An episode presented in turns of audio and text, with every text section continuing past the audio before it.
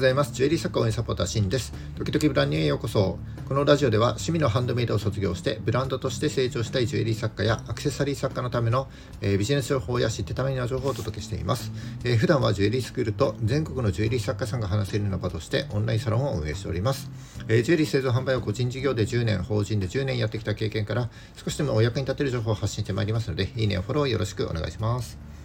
えーと、3月15日水曜日の放送になります。えー、東京で桜が咲いたということで、えー、いよいよ春がやってきたかなという感じですけども、ここ仙台ね、朝の気温1度でしたね。いや、寒いわけですよね。えー、ついこの間はね、なんかあんなに暖かかったのに、ああ、いよいよ春到来だななんて思ってきたんですけども、えー、今日はこんなに激寒ということで、気温の寒暖差激しいですからね、えー、皆様体調管理には気をつけていただきたいと思います。えー、と、本題に入る前ですね、このラジオですけども、えー、通算で66回目を迎えました。ありがとうございます。えー、っと、習慣化するために必要な日数として、この66という数字がですね、えー、必要だよなんていうふうに言われてますので、えー、ここまで継続できて、えー、まあなんとか習慣ができてきているかなという実感が少しあります。えー、引き続きよろしくお願いします。え、っと今日はですね、まあなんとかこの66日続けてきたという経験からですね継続するためのコツみたいなものを、えー、少しお伝えできればなというふうに思っております。何かですね新しく始めることがあるんだけどつああの新しく始めたことがあるんだけども続かない人あるいは、えー、これから新しく何かを始めたいんだけど続けられるか不安という人にとってですね僕の経験が少しでもお役に立てれば幸いでございますそれでは本日もよろしくお願いしますはい、えー、継続は力なり。うん、これは確かにですねその通りだと僕は思います、えー、何か目標ややりたいことに向けて、えー、行動計画を立ててでその通りに継続して実行できればおのずと最初に立てた目標を達成できるからです、えー、例えばインスタのフォロワー数を3ヶ月で300人するなんていう、え目標があった場合はとにかく毎日投稿するなんていう行動計画が立てられると思います。で毎日投稿することによってまあ、インスタのアルゴリアルゴリズム上ですね。あの興味関心ある人に、えー、リーチ拡大しやすくなりますのでおのずとフォロワーも増えていくことでしょう、えー、またですね何か資格を取りたいなんていう考えている人は、まあ、毎日勉強すれば当然ですね。資格取得に向けてどんどん近づいていくのは間違いありません、えー、でも残念ながらですね継続できない人がほとんどです。それって何でかなってちょっと考えてみました。で、えっと、結論ですね。大きく分けて3つあると思います。1、えー、行動指標が曖昧、えー、2、モチベーションが保てない、3、時間の制約を理由にしている。この3つです。えー、1つ目の目標や行動計画は曖昧ということですけども、えー、まあ、先ほどのインスタの例を挙げてみるとですね、インスタのフォロワー数を3ヶ月に300人にする、そのために毎日投稿するっていうのは、とても具体的でいい目標だと思います。えこれをですね例えばインスタのフォロワーを増やすだけではいつまでにですねどの、くらい増やしたいのかまたそのためにどう行動すればいいのかわからないので、え自分がですね目標に向かって何をすればいいか分からず途中でやめてしまうことになるわけです。で2つ目のモチベーションが保てないということですけれどもまあ多くの人はですね何か目標を立てて、えーえー、目標を立てたらですね、え行動計画も一緒に立てると思います。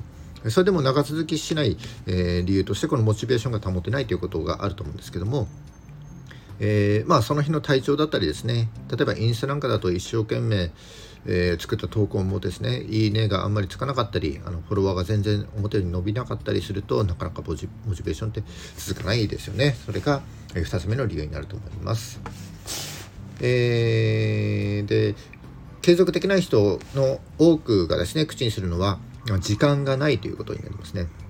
えー、これが継続的な3つ目の理由になります。まあ、確かに家族がいると朝はバタバタするし日中はあの家事だったりお勤めの方はですね仕事で時間が拘束されるでしょうしと、えー、なかなか時間を確保するのは難しいかもしれません。えー、1日24時間というのはですねみんな平等に与えられた、えー、時間になりますのでその時間をですねどう使うかによって結果が大きく変わってくるのは事実としてあると思います。で以上ここまではですね継続できない理由をお話ししてきましたけどもじゃあどうやったら継続できるのかをお話ししていきたいと思います、えー、これもですね、えー、結論3つかなと思っておりましてまあ、先ほどの継続できない原因を取り除くような感じにはなると思います。えー、ただですね、時間については人それぞれ考え方が異なると思いますので、ちょっとエンディングでですね、僕らりのあの考え方をお話したいと思います。ここでは、えー、継続するコツ、えー、3つですね、えー、1、行動目標の明確化、2、行動結果の見える化、えー、3、明確なゴール設定になります。えー順番にお話していきます。えー、継続するコツの1つ目、まずは、えー、行動目標の明確化です。えー、行動目標の明確化としては、まあ、冒頭でお話したインスタのフォロワーを増やすなんていう例が非常に分かりやすいと思います。え例えばですね、え毎日投稿するとか、え本を10ページ読むとかですね、え出たて伏せを毎日10回するとか、えすごく単純にしとくということですね。複雑にしないということになります。で結構ですねやりがちな行動目標として例えば、えー、毎日2時間勉強するっていったものがあると思います。まあ最初はいいんですけどもなかなかね時間がないって思ってる中で無理な目標時間設定をですねしてしまうと長続きしないわけですよね。なので例えば、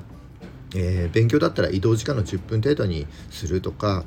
えー、あるいはですね勉強のためにとりあえず週1回カフェに行くみたいな、えー、非常にこう単純な目標設定にしてあげることがいいと思います。行動目標ですね。で次に、えー、この行動した結果をですね見える化してあげることが大事かなというふうに思っております。これはですねあのパソコンでもスマホでもメモ帳でも何でもいいんですけども、えー、先ほどの行動目標の結果をですねやったできなかったくらいのレベル感でその日の結果を記録しておくことが大事かなというふうに思います。でちなみに僕の場合ですとあの Google のスプレッドシートで、ね、えー、全ての行動結果をですねこう記録しているんですね、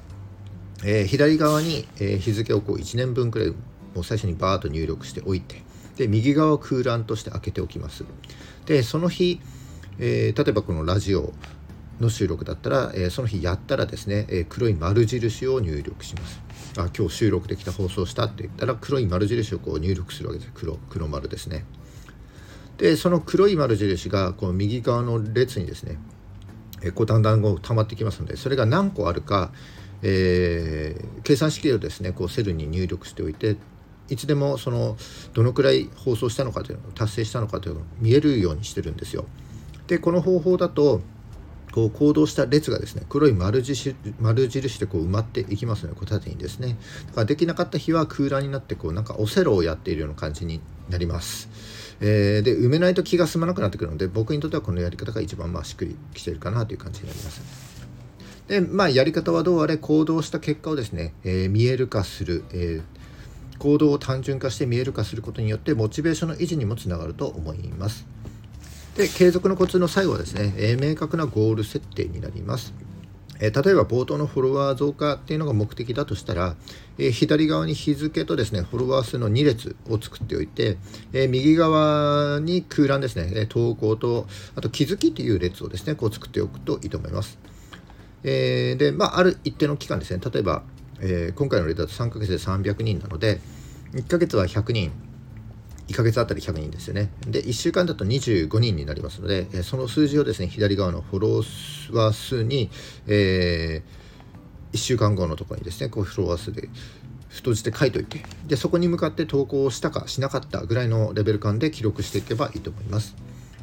で、同じことを繰り返さないようにですね、気づきの列に、まあ、その日気づいた改善すべきポイントなどをメモっておくと、えー、次の改善につながると思います。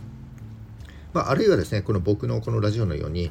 え僕このラジオって口下手を克服したいというちょっと裏の目的があるんですけどもこの目的はあの数値化できないものになりますのでとりあえず継続するっていうことが、えー、まあ一つの目標というか、えー、ゴールになると思います。ゴールって言ったらおかしいか。あの継続日数がですね、まあ、ゴール設定としてできるかなというふうに思います。なので例えば3日、えー、そして7日、えー、14日、21日のところにこう、えー、横にですね、経線を引いておいて、まあ、そこに向かって実行していくみたいな感じになるかと思います。でこのスプレッドシートを使ったですね、スプレッドシートを使ったあの黒丸印をオセロの盤面に見立てるやり方っていうのはですね、こうどんどんどんどんこうスプレッドシートの列がこう縦一列に真っ黒になってきますので、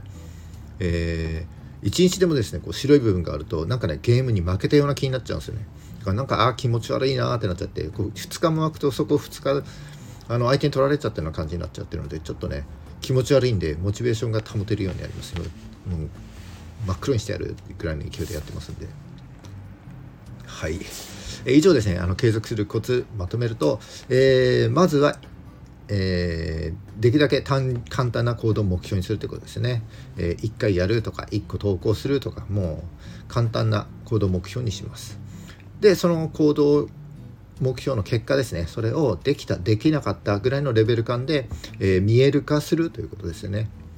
えー、そして最後に、えー、目標の数値だったり、え7日21日などのそのえ、ゴール設定を明確にしてあげるということになります。ちょっと今またファックス来ました。えー、まあ、このような感じでですね、えー、実行していただければ自然と継続できるようになって習慣化できると思います。えー、ぜひやってみていただければと思います。はい、えーと、エンディングでですね、えーと、時間がないっていうことについて少しお話ししていきたいと思うんですけども、えー、僕なりの考えになるので、えー、賛否両論、えー、いろんな意見があると思うんですけども、え僕なりの考え方としては1日24時間しかないではなく、え1日24時間もあるというふうに考えるようにしています。え寝る時間をですね8時間抜いたとしても16時間もあるんです。で外出先で8時間拘束されたとしてもまだ8時間も残るんです。でこの8時間をですねどう使うかってとっても大事だなというふうに感じています8時間って言ったら普通に会社に行って働ける時間なので極端な話ですけども1日ってね2回転してることになると僕は考えてるんですねでもちろんあの家族との時間は一番大切な時間なので例えば一緒にねテレビ見ながら食事したり一緒にゲームしたりっていうのももちろん必要だと思いますけども、えー、それでもですね12時間くらいは自分の時間ってこう確保できると思うんですよね。まあ、とはいってもですね、まあ、時間は確保できてもモチベーションを維持するってなかなか大変かなと思います。でそんな時はですねとりあえず着手してみるっていうふうにしています。だからラジオはこの収録だったらとりあえず収録ボタンを押してみる。でブログだったらとりあえずキーボードを打ってみる、えー、インスタならとりあえずアプリを起動してみるとか、えー、勉強ならとりあえず机に座ってみるとか。このえー、とりあえずっていうこうちっちゃくてもいいから何かね行動のきっかけを自分に与えることで、まあ、いつの間にかですねこう最後までやり終えたってこと結構多いんですよね。まあ、こんな感じであの考え方一つでですね行動は変えられますので、まあ、何か、えー、これからあこれからじゃない何かねあの新しく始めたことがあってでもなかなかちょっと続いてないんだよねというような人だったりあるいはこれから新しく何かを始めたいんだけども、えー、ちょっといつも三日坊主で終わっちゃって続けられるか不安なんていう人はですね、えー、ぜひ今回のラジオを参考にしていただいて、えー、ぜひ、えー、実行ですねしていただければ、えー、幸いでございます。はい、えーと今日は以上になります。本日も最後までお聴きいただきましてありがとうございました。この放送がですね、少しでも役に立ったと思った方、えー、ためになったという方は、えー、いいねをお願いします。えー、また、聞いたよという印で、いいねボタンをですね、ポチッと押して残していただけると非常に嬉しいです。励みになります。えー、今後もですね、頑張って配信してまいりますので、よかったらフォローをぜひよろしくお願いします。はい、えー、じゃあ3月15日、あ、月の真ん中、週の真ん中ですね、えー、今日も頑張っていきましょう。バイバイ。